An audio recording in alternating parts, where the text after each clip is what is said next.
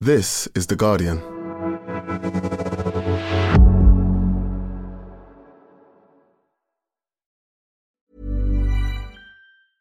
Finding your perfect home was hard, but thanks to Burrow, furnishing it has never been easier. Burrow's easy to assemble modular sofas and sectionals are made from premium, durable materials, including stain and scratch resistant fabrics. So they're not just comfortable and stylish, they're built to last. Plus, every single Burrow order ships free right to your door. Right now, get 15% off your first order at burrow.com slash ACAST. That's 15% off at burrow.com slash ACAST. Join us today during the Jeep Celebration event. Right now, get 20% below MSRP for an average of 15178 under MSRP on the purchase of a 2023 Jeep Grand Cherokee Overland 4xE or Summit 4xE. Not compatible with lease offers or with any other consumer incentive offers. 15,178 average based on 20% below average MSRP from all 2023 Grand Cherokee Overland 4xE and Summit 4xE models in dealer stock. Residency restrictions apply. Take retail delivery from dealer stock by 4 1. Jeep is a registered trademark.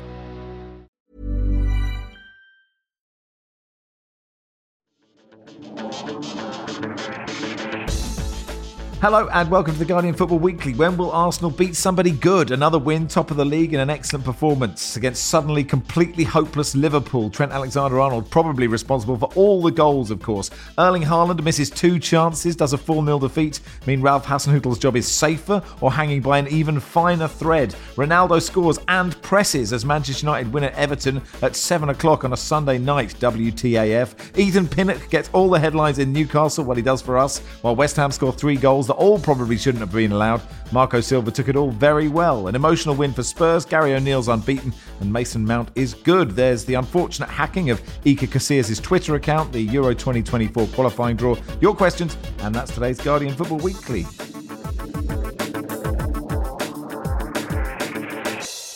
On the panel today, Jonathan Wilson. Hello. Morning. How you doing? Very good, thank you. Hello, Barry Glendenning. Hello, Max Rushden. Uh, Barney Ronay. Hello, mates. All right, champ. How are you? really good, thank you. Jack says, You must get this a lot, but this really is the superior lineup. Everything you could want the class of Ronay, the realism of Wilson, and Glendenning the workman. Love you, Max. Thank you very much, Jack. let's, uh, let's begin at the Emirates. Arsenal 3, Liverpool 2. Um, this was a, a, fun game, wasn't it? Liverpool's worst start for a decade. Uh, we'll get to them, but Arsenal are top. You were there, Barney. I feel like feel like the, they deserved it. Yeah, and they were really good. I mean, it's a 3 2 win, uh, which doesn't sound like uh, a decisive win. It could have been a draw, as Jurgen Klopp said. But in reality, um, Arsenal looked by far the better team. Uh, and there was a strange sort of shifting of of roles where Arsenal were this uh, really ravenous, organised, hard pressing system team, a team that you really felt all bought into what they were doing and they will overwhelm you. And whereas Liverpool had become this team of individuals who relied on a couple of good moments to score and like the kind of fey weak celebrity team they've been devouring for the last four years. It was a strange uh, sort of role shift. And um, I mean, I don't know if Arsenal have the ceiling to do what Liverpool have done. I know I'm sort of rambling on a bit here, but I don't want to say that it's going to be all about what have Liverpool done wrong. How have they failed? Why are they not as good as they were? And that is a failure. Klopp is a fraud. It's bad, and they are evil people. But it kind of doesn't feel like that. It's it's um. I'd rather say how good they were, and that team, which was so hard to build, a team like that, and they didn't have endless resources. It's kind of done now. The the good players um, have got older and the players that have come in to replace the ones who have left, uh, left are not as good. And they will need to build a different kind of team. Also, I think the methods possibly need to evolve slightly. You know, Liverpool have the same weaknesses and strengths that they had five years ago. Yeah, they're a bit more of a possession team, but you know, this has been one idea absolutely done uh, to death. Really, sort of rung out and got they got the maximum out of what they could get. And I feel like that team just needs to be kind of praised. And you need a Viking funeral for how good Klopp's Liverpool team were for four years. You know, put Jordan Henderson in a, a longboat, set fire to it, and push it off Liverpool docks and say, well done, rather than saying Trent Alexander Arnold is evil, Klopp is a fraud, and everything they did counts for nothing. I would just say it's a testimony to how high the standards were that it takes this to beat them. and how hard uh, football is. Wilson, does it, it feels like Arsenal have got really good really quite quickly? Is that just because I haven't been concentrating on on the sort of the painstaking work that Arteta's done in the last however many years it is? I mean, I think there has been a, a definite gear shift this season. I, I think, and it's almost the reverse of what you're seeing with Liverpool. That confidence. I, I know, I know, the sort of more fundamentalist sort of stat swallows don't like to believe in confidence, but it clearly makes a huge difference. And once it starts to go, you start making bad decisions, and you start you know, fumbling over things you were doing very straightforwardly, and, that, that's that's where Liverpool are at the moment. Um, Arsenal now got got the opposite, where everything's suddenly going right, and, and whatever they try comes off. And and you know, I thought the second goal was was a great example of that. That you know, Martinelli checks back because he suddenly got two men on him, and and rather than sort of panicking and or, you know just trying to outpace them, he he sort of looks up and oh look, there's Saka at the back post. I'll just roll this across and knock it in.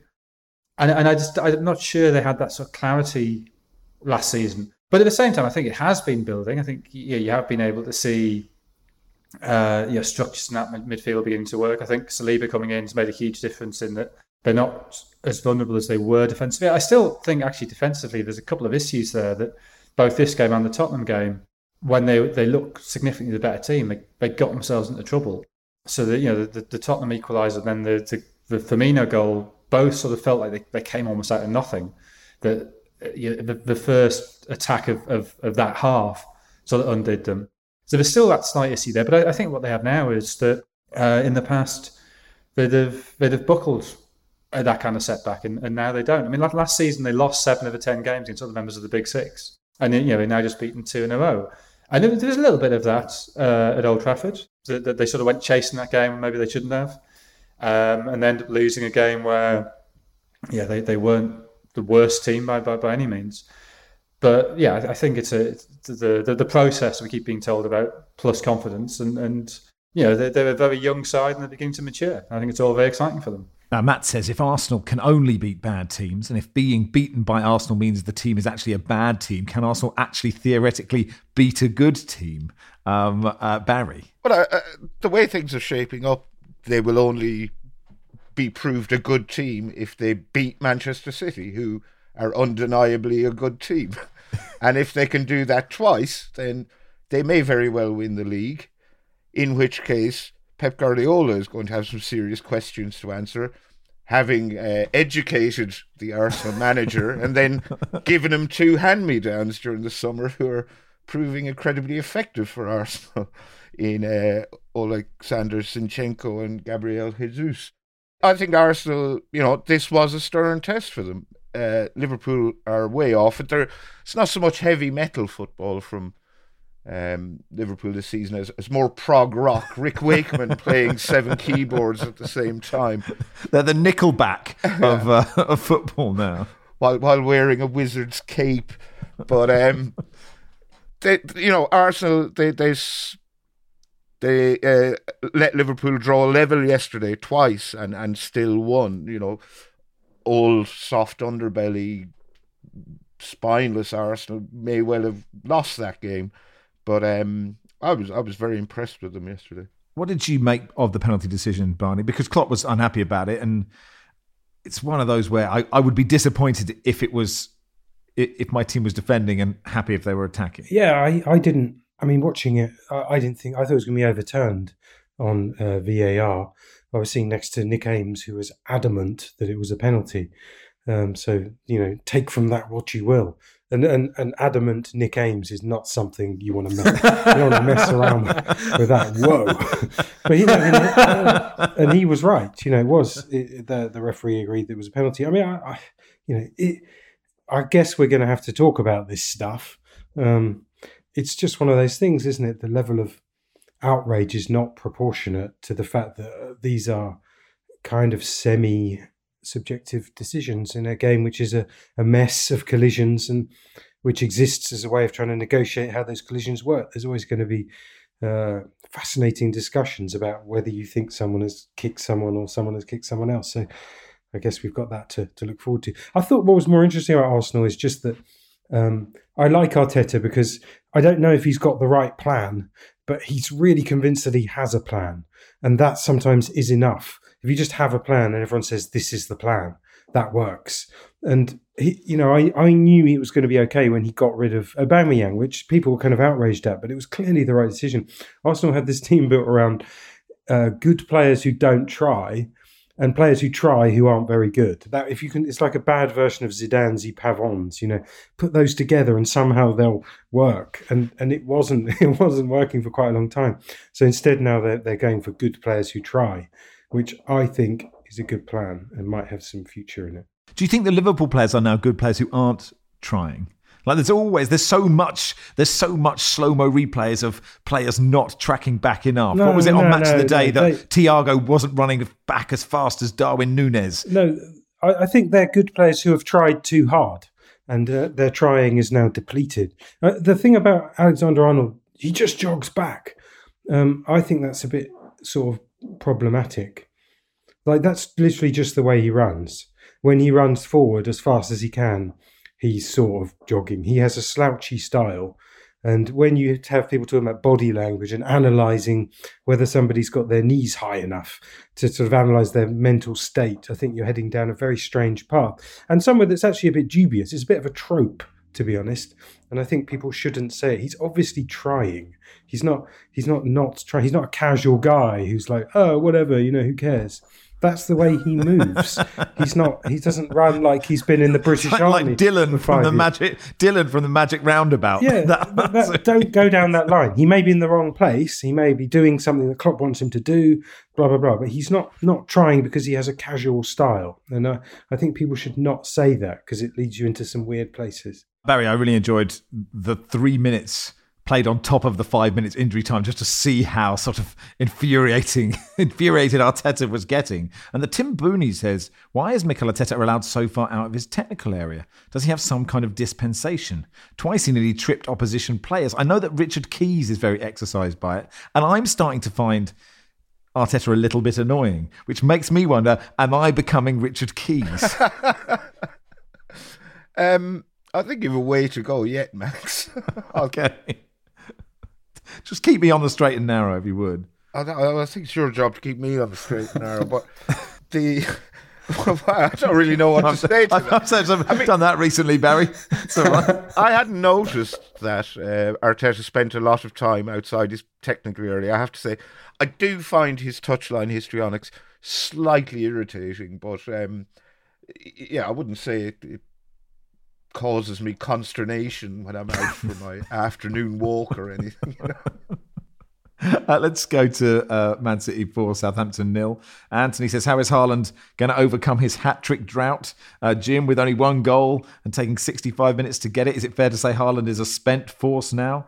Um, he actually missed two chances in this game, Barney, which was uh, something to savour for the rest of us. Yeah, although I, I guess you'd say the first chance, because it involved him running through off the back of the defence, probably uh, was so terrifying. It set up the rest of the. I mean, well, now that City can do that, that's the, the new string to their bow, isn't it? And um, he did also hit the post in a really pleasing way. It made a really loud, solid That is true. clunk. Yeah.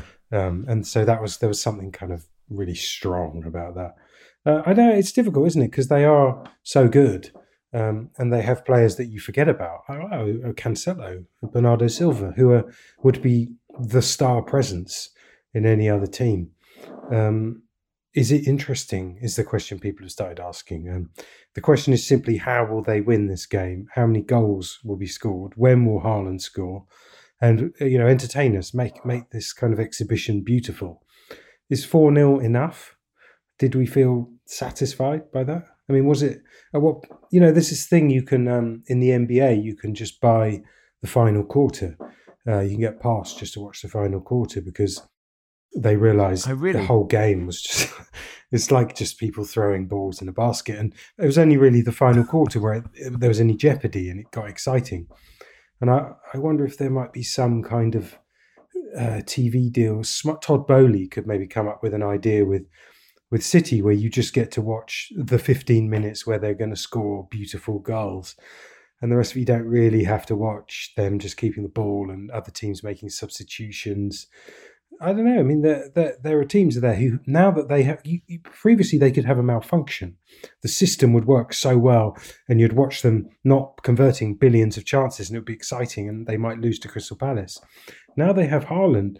That glitch has kind of gone. Like there are teams who li- literally cannot beat Man City because they are so good, and some element of jeopardy if you're a neutral has gone. So you can enjoy the beautiful football. It's like watching a really good uh, ice dancing performance or something. But in ice dancing, you're not trying to beat anyone and there's no collisions. And it's kind of like that. But this ice dancing was good and they got four goals. I would I would argue, while it wasn't quite ice dancing, nothing in this game sort of got me, you know, sitting up bolt upright on the, the sofa going, wow, Whereas uh, there was a moment during Tony Adams's performance on Strictly that did when he did the full Monty and ripped his trousers off to reveal a pair of pink shorts and sort of sock suspenders, and then did put his arm up for offside. It was like, ah, oh, yes, even though he's an absolutely terrible dancer. Do you think? Do you think until Tony Adams is is thrown out of Strictly, whenever we're talking about a Man City game, we just give the result and then just review Tony Adams' dance. Is that what we should do? Well, if I was buying a section of Strictly, I'd, I'd buy the Tony Adams performance, even though he's one of the worst on there. Jonathan, have you got anything to add about Manchester City? I mean, Cancelo, the outside of Cancelo's right foot is a wonderful thing. Yes, I, I mean he's a really, really, really good footballer, and they're a team of really, really good footballers, and they're way, way better than Southampton. And, and I mean, the, the, the, only slightly baffling thing is that they didn't beat Southampton in either league game last season. But I guess we should have talked about that then rather than now. I mean, I hope we, we, we probably did.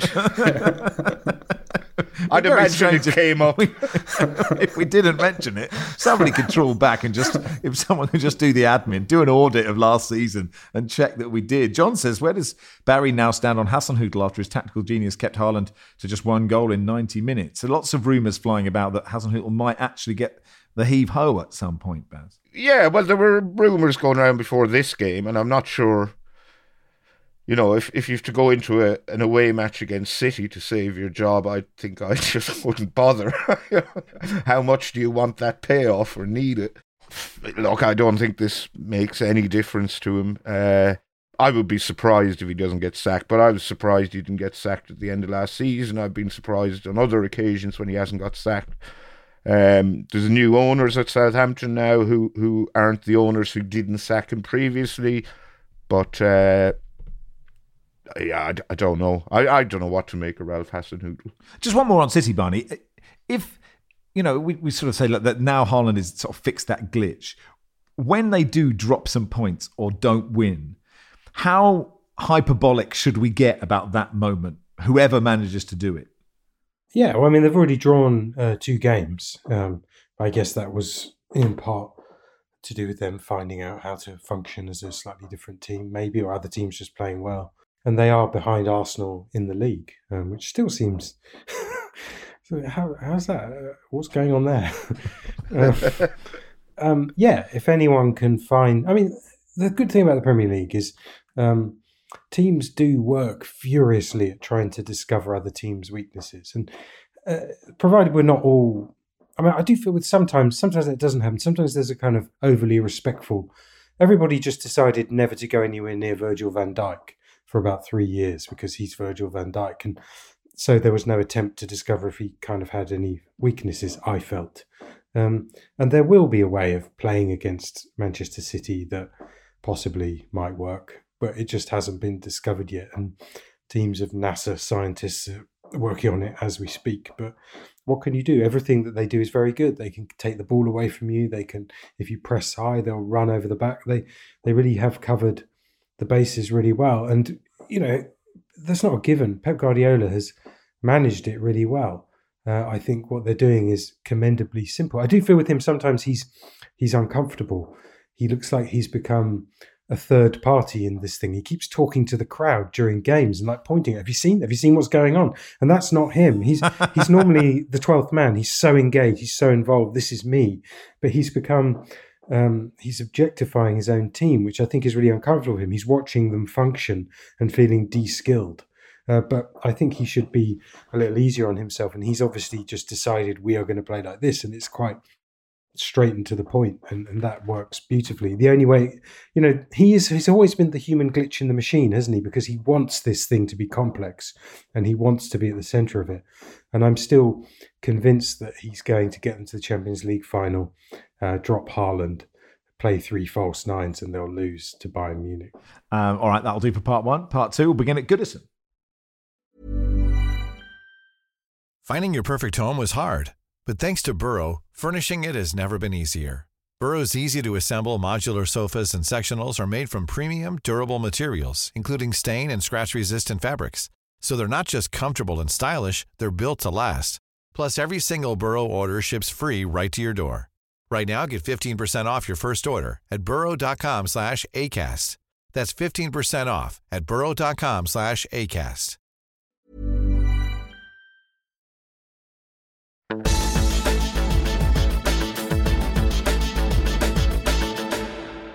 Welcome to part two of the Guardian Football Weekly. Uh, we're doing a live show, Barry, in November, the 17th of November at Earth in Hackney and on the live stream around the whole of the world, uh, around the Earth. Anywhere on Earth or in Earth, you can watch us. Think of it as the only preparation you need for the World Cup if you plan on being incredibly ill prepared for the World Cup.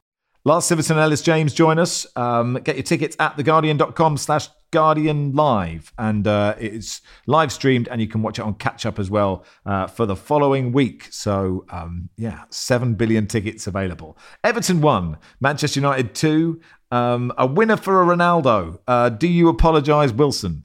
To whom and for what? Uh, to everybody for saying he couldn't do it anymore at this level, Brian. I mean, I never said he couldn't score goals against a team managed by Frank Lampard. okay. It's his 700th uh, career goal for a club career goal. 20 years and two days after his first. Um, and he look, he did, Barry, have a good game, I thought, when he came on, what, in the 30th minute or so. I saw him doing some pressing as well as scoring the winner.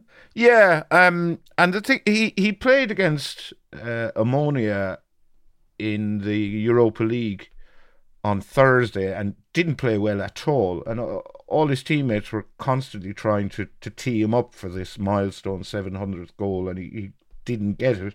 And United won that game, but were hugely unconvincing against a team we're obliged to call Cypriot Minnows. But yeah, I thought he had a good game yesterday. He he only got one chance and put it away nicely. But I thought, apart from his gaffe for the first goal, I, I thought Casemiro was probably his old Real Madrid teammate was was the standout player for United. Yeah, once before we move on to Casemiro, one interesting stat about Ronaldo from Sam Homewood, who said if Ronaldo never scores again, and Haaland also plays to 38, he'll need to score 43 goals a season for the next 16 years to level Cristiano's career total, unless of course he scores a million this season, and then he's done it, which is highly possible. Yeah, Casemiro's first start, like you say, he lost the ball for that brilliant Iwobi goal uh, for Everton. He looked quite old in that moment. I was slightly worried about him. Missed a great chance, created the winner. To be to be fair, be, before he lost out, he did get a bit of a hospital pass. True. I can't remember who passed it to him, but it was It was Antony, I think. yes, correct, and yeah, it was a hospital pass. So I would not hold him completely culpable for that. Fair enough. What did you make of his performance, Wilson Casemiro? Uh, yeah, I mean, um, I, I'd sort of started to become a bit worried about him. That I, it, it, it seemed odd to me when the deal happened. Why were Real Madrid so of swift to you're offering what? Yeah, okay, fine, off off, off you go. And, and maybe, maybe that's a financial thing that they just sort of thought, yeah, sixty million quid. We've got Camavinga and we've got uh, Tchouaméni coming in. Yeah, the, the, we've our fans have been hammered by the pandemic. Take the money; it makes sense. We've got cover. But I, I did wonder if it was something in that haste and then particularly when he, you know, when he barely played for the first sort of six weeks after he got to United, that I was starting to think, you know, have they, have United been sold a pup here? But once he sort of settled into the game, he was, he was really, yeah, he was brilliant. Um, and, and not just sort of sitting in front of the back four, but actually, uh, you know, stepping up. He's got a, a, a turn of pace. I have to say, I didn't didn't realise that he had. His passing obviously is is really really good. So I don't I don't think in an ideal world, he's the player Ten Hag would have signed, but I think he's a very useful player for United to have for the next two or three years while the, the Ten Hag revolution happens around him. Barney, are Everton actually sort of uh, okay? Are they quite good? I, I really thought they'd struggle a lot, and I, I think in a kind of dogs of war, old '90s Everton style, they might have a bit of that about them. I mean, I think Frank Lampard, having been given all these opportunities, is learning on the job um, how to be a better manager, which um, you know credits him. They've definitely changed a bit. Um, he's already made. He did this last season, didn't he? He's made some sort of profound alterations to the way he wanted them to play. I don't know. There's a weird. I never thought that Everton fans would really like and admire and feel a connection to Frank Lampard. It seems like the most unlikely thing. Um, maybe it's because he's the bizarro Steven Gerrard. Maybe that helps. Um, that's a kind of good. There's a good energy there, and you know, fair play to Frank. He's proving um, the doubters, the haters, most of whom are on this uh, Zoom call right now. Uh, if not wrong, then kind of not right yet. Do you have to apologise to Frank Lampard, Jonathan Wilson? I, I get, well, okay, that's for to whom, but but for what? I mean, they defensively they they have improved this season, but I think there's two things to be said about it. So so one is uh, in the autumn of the season, which he ended up being sacked by Chelsea. Chelsea went on a run where they conceded two goals in ten games. Uh, now, partly that was because they they, did they play Krasnodar twice in that run, I think, and there was a couple of weaker teams they played, but they also had three nil nil draws in that run, and, and, it sort of felt like well, he can do defending as long as they don't have to do any attacking at the same time.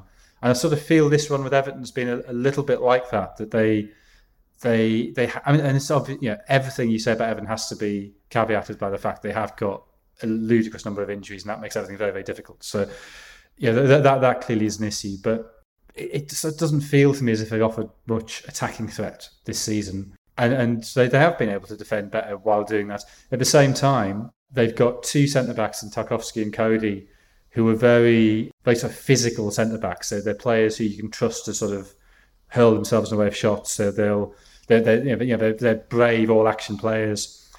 Uh, and that doesn't speak of a great system. That just speaks of two defenders who chuck themselves in the way. I think Onana at the back of midfield is similar. Pickford's in the form of his life.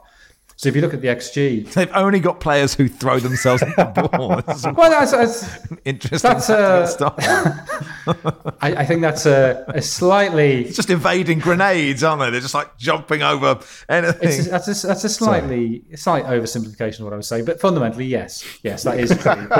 uh, and you look at the XG, and they they yeah, the XG has them conceding six more goals than they have on on balance of play, and, yeah, we shouldn't take XG as gospel. Uh, it's a guide to to sort of why are you seeing maybe something different to what the results are, and I think in this case that's what it is. That structurally they, I, I still don't fully trust them. I think the way that they just kept giving the ball away to concede the two United goals and a couple of other chances, uh, yes, on on Sunday, that that would concern me. But I also sort of think, you know, if you if you know you're not very good at organising a structure of the defence, just getting sort of good physical defenders isn't actually a bad a bad policy. But we'll see what happens if Pickford has a downturn in form, or if Coady Tarkowski gets injured, or if Onana's engine sort of runs out. Um, and I think it might be a bit trickier. But but yes, they, they, they have improved and, and, and credit for that. I suppose the epitome of a player who hurls themselves at the ball is is John Terry, and so Frank Lampard would have seen a lot of that, wouldn't he? And just think that's that's what I just need to buy as many of them. Well, th- th- those players aren't bad players. Those players are often very good players. It's, it's, it's, there's nothing wrong with that. It's just a particular style that I, I think in the long term you probably need a bit more than. Newcastle 5, Brentford 1. Mark says, uh, Have the panel ever had a day in the office comparable to Ethan Pinnock's on Saturday? Scott says, Does Barry think that Ethan Pinnock is an early contender for own goal of the season? And Bob says, As someone who doesn't watch Brentford until today, when they played against my team, I'm starting to suspect that Ethan Pinnock isn't as good as he's been made out to be. Barry. Um, well, as the founder member and perhaps sole member of the Ethan Pinnock uh, for the Ballon d'Or and Puskas Award campaign. I would like, uh, yeah, he had a mare. Um, to be fair to him, it was his first match of the season. He's been injured, and to say he looked a little ring rusty would be being extremely kind. So I'm prepared to give Ethan a, a pass on this one. Uh, he just just had one of those awful days, um, and and Brentford there's a lot of blame to go around there. I mean, I think uh, every every time Liverpool concede a goal, the camera automatically cuts to Trent Alexander-Arnold. You know, he might be in Asda doing his shopping because he hasn't been picked, but the camera still cuts to him, looking sad and forlorn. Uh, whereas I think there is a lot of blame to go around at Liverpool, and certainly there was a lot of blame to go around at Brentford. Uh, they they gifted Newcastle at least three goals, if not four. And uh, yeah, Ethan was probably the standout worst performer of a, a very bad bunch. Guimaraes, who I haven't seen a huge amount of, uh, Wilson is a tremendous player, isn't he?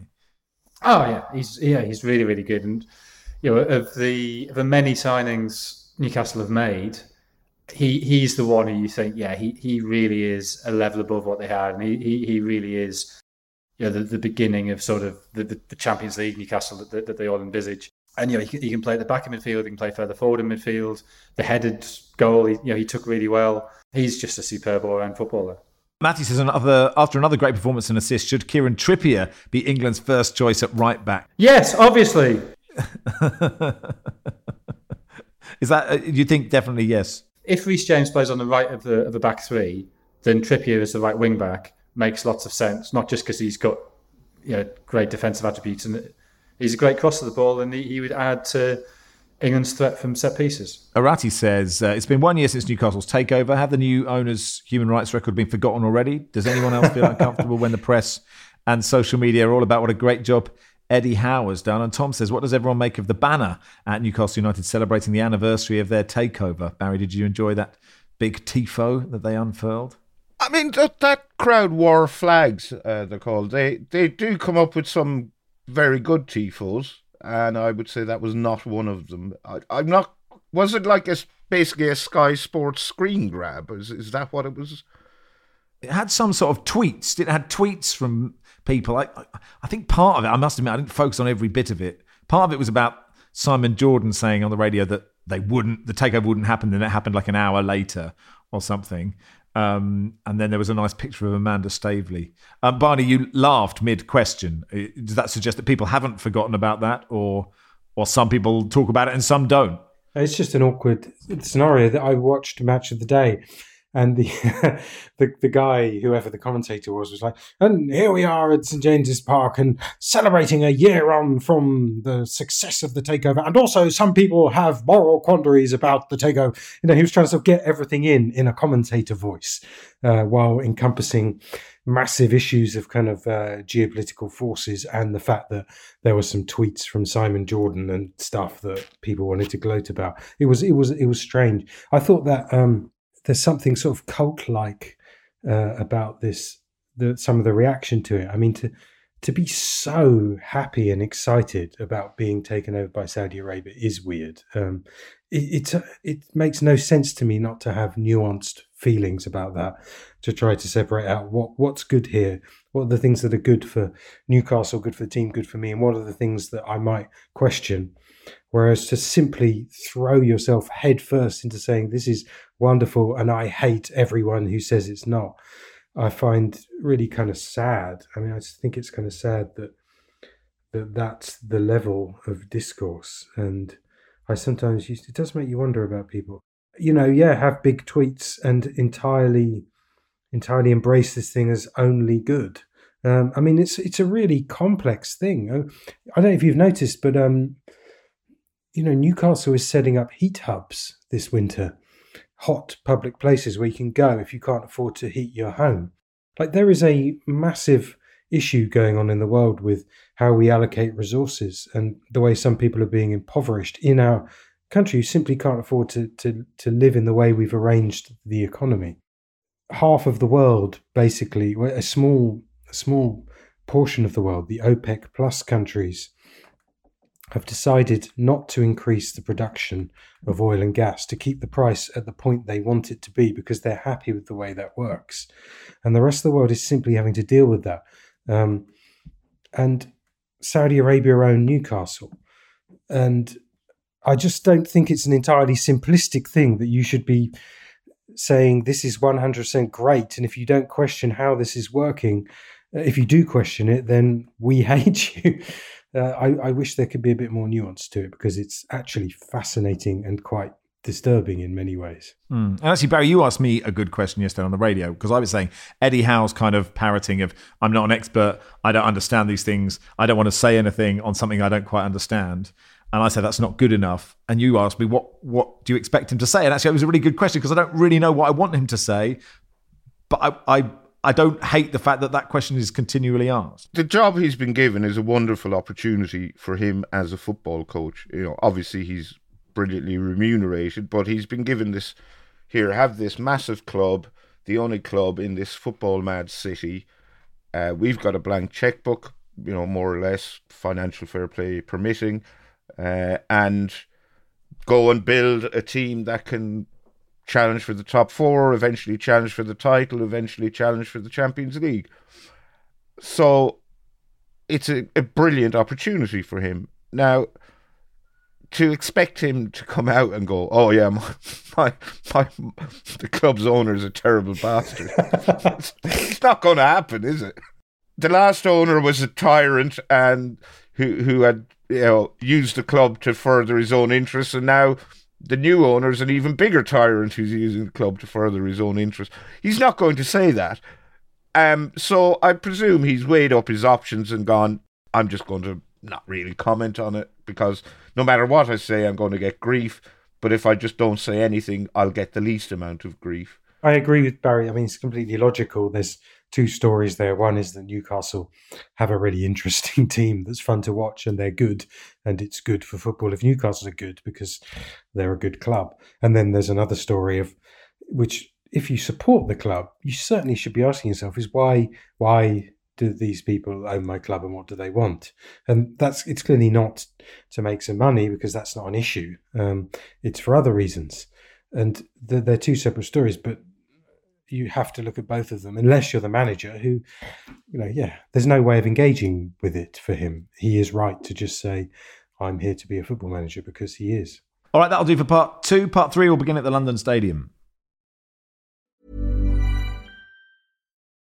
Join us today during the Jeep Celebration event. Right now, get 20% below MSRP for an average of 15178 under MSRP on the purchase of a 2023 Jeep Grand Cherokee Overland 4xE or Summit 4xE. Not compatible with lease offers or with any other consumer incentive offers. 15,178 average based on 20% below average MSRP from all 2023 Grand Cherokee Overland 4xE and Summit 4xE models in dealer stock. Residency restrictions apply. Take retail delivery from dealer stock by 4 1. Jeep is a registered trademark. Every fan knows the right player in the right position can be a game changer.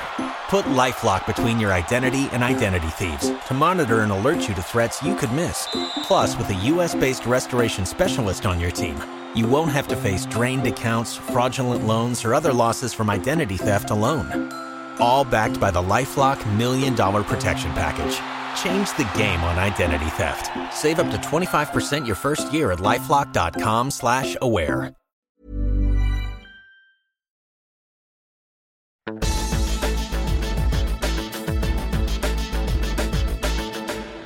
Welcome to part three of the Guardian Football Weekly. West Ham 3, Fulham 1. All these goals were fun, Wilson. I mean, Pereira's opening goal for Fulham was absolutely brilliant. Then you have this hilarious penalty moment where the ref has told Pereira, whatever you do, don't go near Craig Dawson. And then the first time I saw it, I was like, Pereira's a complete idiot. And then it just turns out that actually Craig Dawson's just sort of punched him in the face and won a penalty. Yeah, I mean, clearly the, the fact that the ref had stopped it twice before the you know the actual corner was in his mind.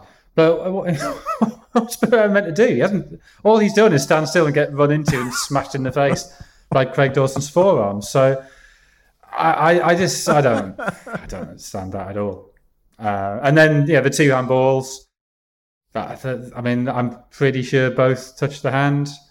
Uh, the Antonio one, I, I, supposedly because it was second phase of play, but I don't know. When, when, does a save off a keeper become a second second phase? It didn't for Marcus Rashford at Everton, which looked to me a pretty similar incident. So, yeah, I, I just I don't know. I thought Danny Murphy signed summed this up well on Match of the Day, where he just went, "If I was a Fulham player, I'd enjoy my evening meal with a glass of wine, safe in the knowledge that we'd actually won one 0 uh,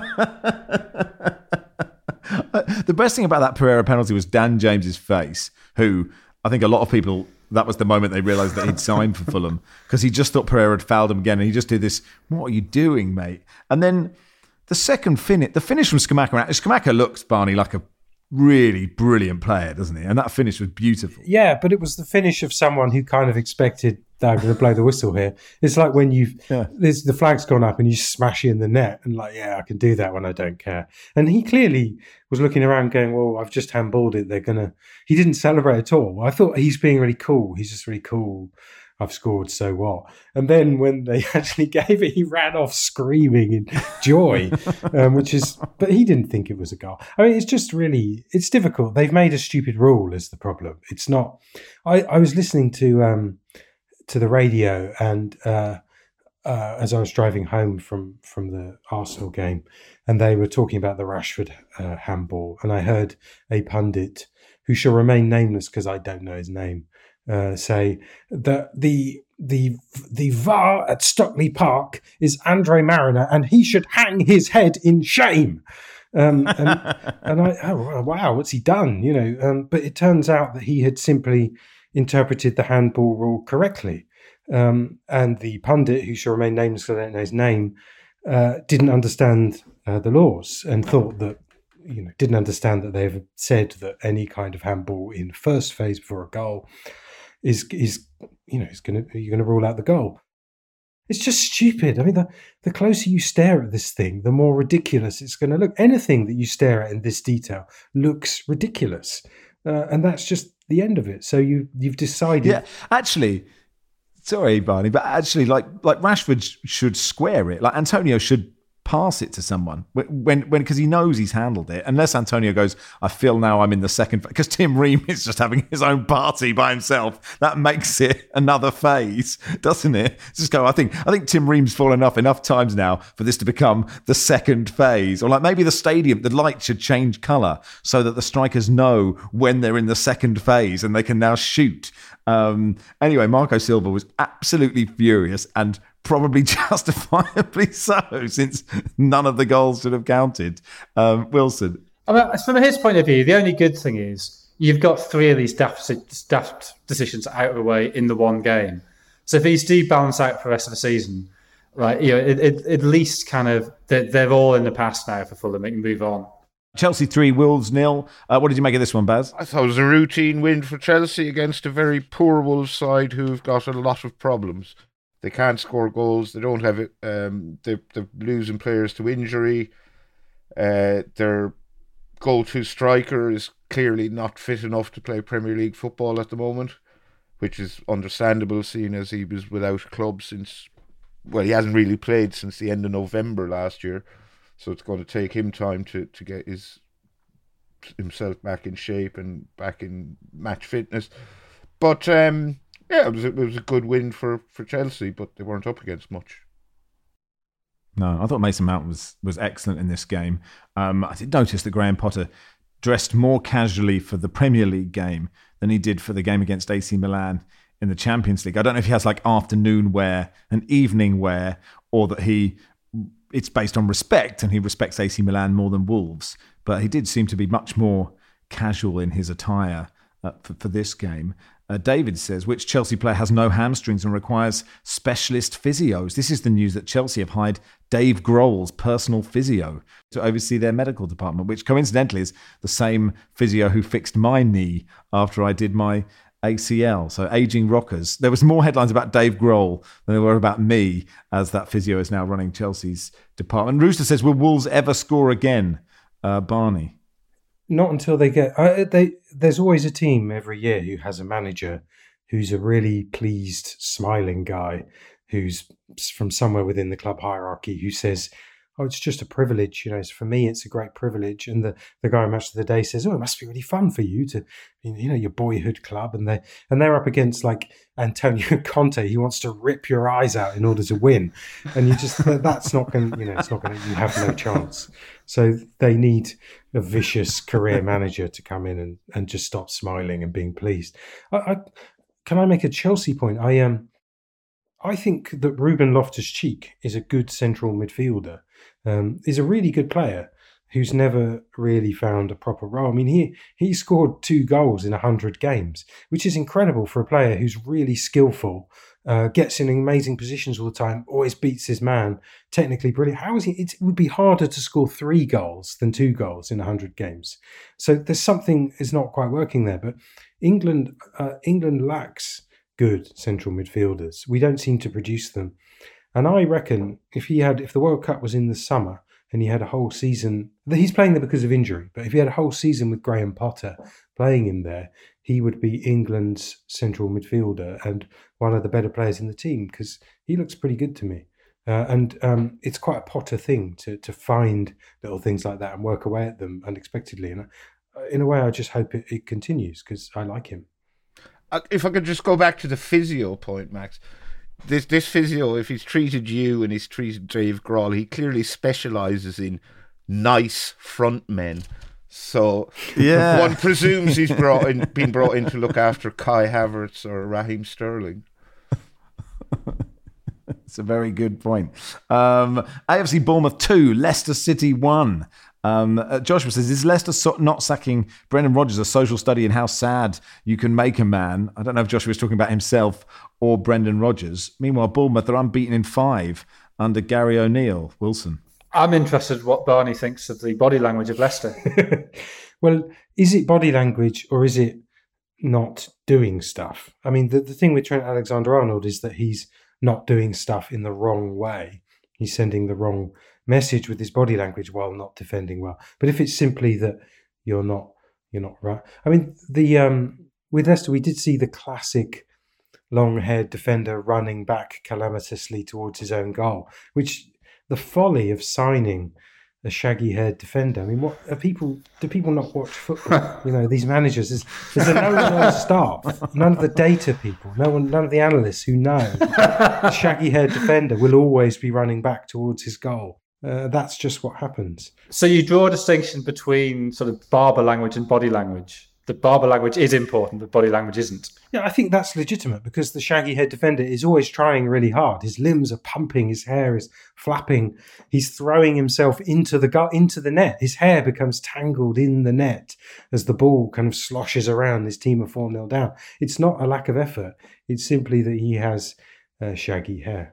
Bournemouth also were taken over, weren't they? That was completed. Well, it's not um, completed uh, yet. Before Uh, kickoff. This last this Oh, Las right. Vegas businessman, uh, elderly businessman Bill Foley, he signed the paperwork, so it's now subject to the Premier League's owner and directors test, and we all know how rigorous that can be. So Does, it, does anyone feel there's something a bit suspicious going on here? There's now a majority of US owners in the Premier League. Shortly after Todd Boehly, somebody called Bill Foley suddenly appears and, and buys who nobody seems. Oh, he's a, he's an old guy from Leicester. He's called Bill Bill Foley, um, and suddenly there's a majority of US owners who could basically now, if they all decide to get together, maybe in a Las Vegas hotel, and decide to say, everybody needs a bit of cake. Have your cake, eat your cake.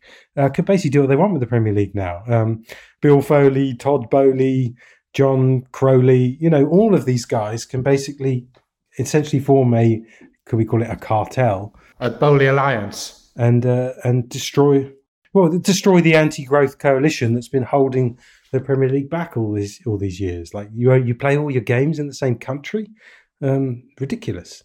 Crystal Palace 2 Leeds 1. Um, and uh, uh, what a beautiful move to win a game, Barry. That touch flick from Zaha and Eze's finish was just a delight. Eberechi Eze shuffled across. Well, shuffled it. That's doing him doing him an injustice. But yeah, lo- lovely finish from him.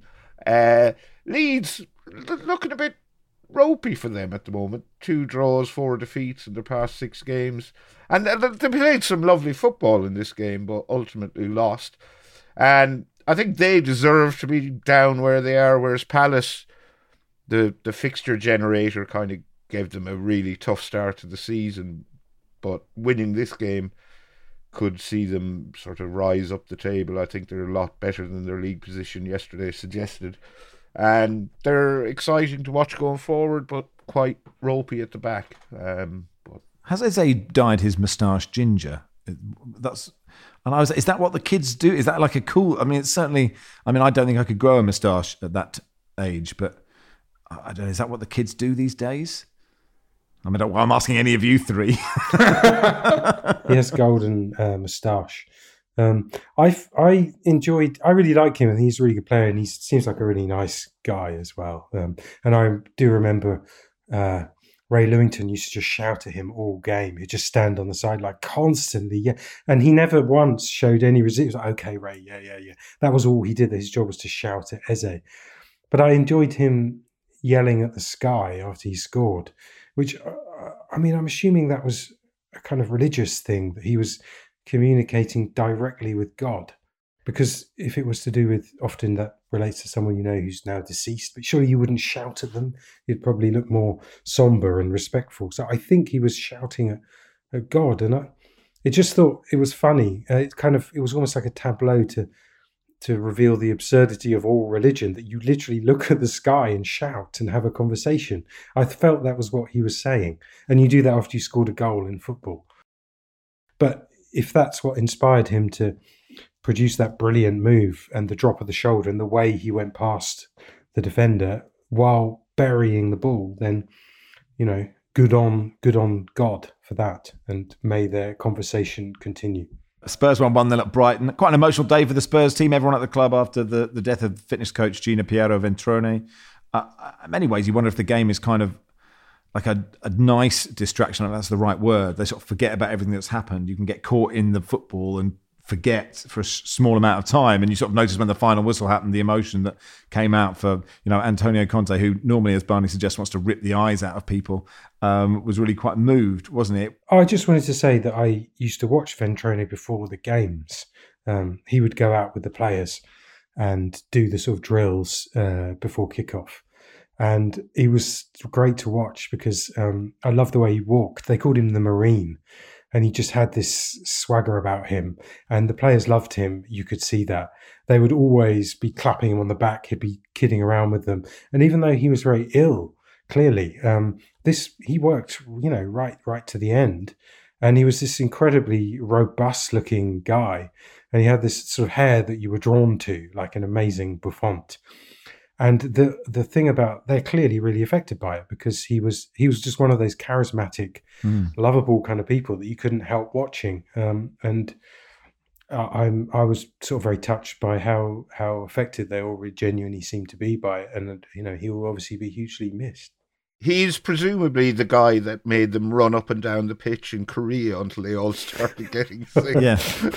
um, so it's quite impressive to be. It's quite impressive to be to be the person that makes people run up and down a pitch in you know humidity and vomit and be loved. It shows an incredible skill, right? That is. Yeah, absolutely. I, I wasn't trying to be in any way glib, but um, they, yeah. Look, it wasn't a particularly good Spurs performance. They didn't enough to win. I thought Brighton were the better team, to be honest. But you know, it's just one of those games you have to get through, isn't it? Um, Brad says, "What's the most extraneous piece of commentary you've ever heard?" We all we heard all about Tony Pulis babysitting his grandkids after his daughter ran the London Marathon during his summarising of Brighton Spurs. Um, and uh, Barry says, "You're very excited that Harry Kane will read the children's book The Lion Inside by Rachel Bright on CBeebies bedtime stories uh, on Monday night in the UK to coincide with World Mental Health Day at 6.50. Yes, um, it's it's a story about a meek little mouse who who's trying to find his voice. So he, he goes to top of this giant rock under which he lives to ask a lion for advice. I won't spoil the ending, but uh, if if Harry puts his heart and soul into reading this story, which is on 6:50 p.m. Monday on CBeebies for anyone who has access to the channel. Uh, it will pro- almost certainly call on Harry to do an impression of a meek mouse and an impression of a fearsome lion, and I'm looking forward to it immensely. Um, I did during lockdown.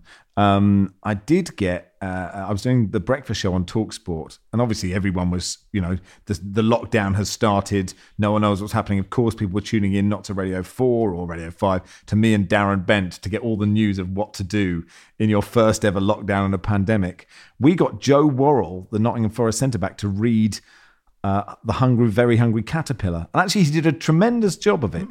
I remember that. Yeah, yeah, uh, really excellent. It was quite good. You could get footballers because you knew where they were. They were all at home at the time. Um, uh, Steve Cooper signed a new contract with Forest after we all sacked him last week. They play Villa uh, on Monday night. Um, a few other notes for you. Uh, a, a, nice moment for Charlie Wyke, scored his first goal since his cardiac arrest last November. The Wigan manager, uh, Leam Richardson, performed CPR on him, so that is a, a, nice moment. Matt says, now that Preston have ruined their boring status, check out Burgos CF in the Spanish Segunda. Played nine, scored five, conceded naught. Uh, although they did score three in their last game, yeah. Uh, Preston, having scored four all season and conceded four, beat Norwich 3 2 away from home. Uh, let me point you in the direction of the Guardian Women's Football Weekly. It's back tomorrow for a full rundown of that excellent win for England over the USA uh, uh, last week on Friday night. Um, Euro 2024 draw Scotland in with Spain, Norway, Georgia, and Cyprus. England with Italy, Ukraine, North Macedonia, Malta. Wales with Croatia, Armenia, Turkey, and Latvia. Northern Ireland with Denmark, Finland, Slovenia, Kazakhstan, and San Marino. And Barry, a great draw for the Republic of Ireland there. Top two qualify, and you're in with the Netherlands, France, uh, Greece, and Gibraltar. Well, if you're going to beat the best, be the best, Max, you have to beat the best. So, you know, bring them, bring them on. Can we briefly talk about Iker Casillas and Carlos Puyol? Um, Jake says, after what felt like major steps forward with players like Jake Daniels coming out, seeing the levels of homophobia on football Twitter this weekend after the Casillas tweet really shows how far we still have to go. Incredibly depressing. What do you think can be done? Casillas tweeted, we were actually on air, Barry. Um, I don't know if you saw it. I saw it while we were on air yesterday. The producer was saying, Iker Casillas has just come out. And I was like, hold on a second. I, I don't know. I mean, obviously, we have no, no way of knowing at the time if it was real or not. But he said, I hope you respect me. I'm gay. Lots of rumors in the Spanish press about his dating life. Carlos Puyol then replied, The time has come to tell our story, Iker, with a heart and the sort of winky kiss emoji. And actually, those those emojis were the thing that made me think this isn't real, is it? Um, the tweet was deleted about 15 minutes later. Casillas tweeted, hacked account. Luckily, everything in order. Apologies to all my followers. And of course, more apologies to the LGBT community. Um, uh, Josh Cavallo, the Australian who came out, uh, the only openly gay player in, the, in, a top league around the world, said joking and making fun out of coming out in football is disappointing. It's a difficult journey that any LGBTQ plus people have to go through. Uh, to see my role models and legends of the game make fun out of coming out in my community is beyond disrespectful. Um, it was sort of pretty, sort of pretty depressing that. It shouldn't be, but unfortunately, for any player to come out is an enormous step and requires enormous courage. And to trivialize that yeah, it's it's it's it's irresponsible and it's incredibly distasteful, um, and that, that, that's the problem with it. And and and I, I guess I, I struggle to understand how somebody cannot understand that.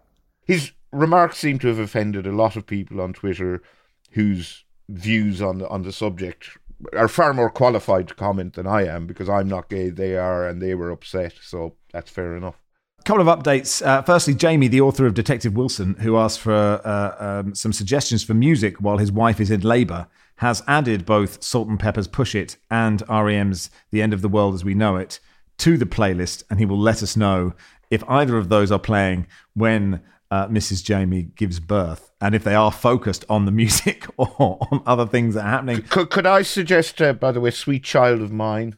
Yes, absolutely.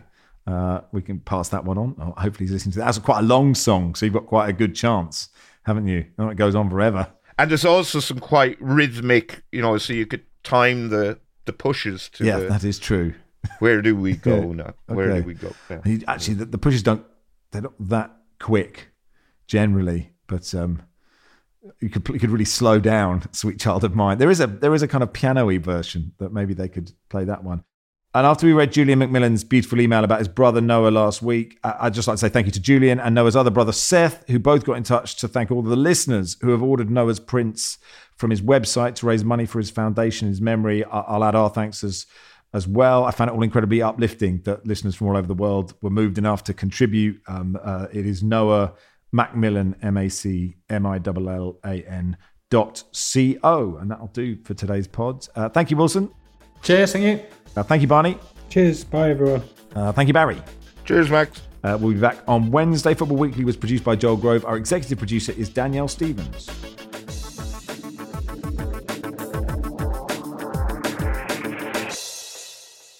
This is The Guardian.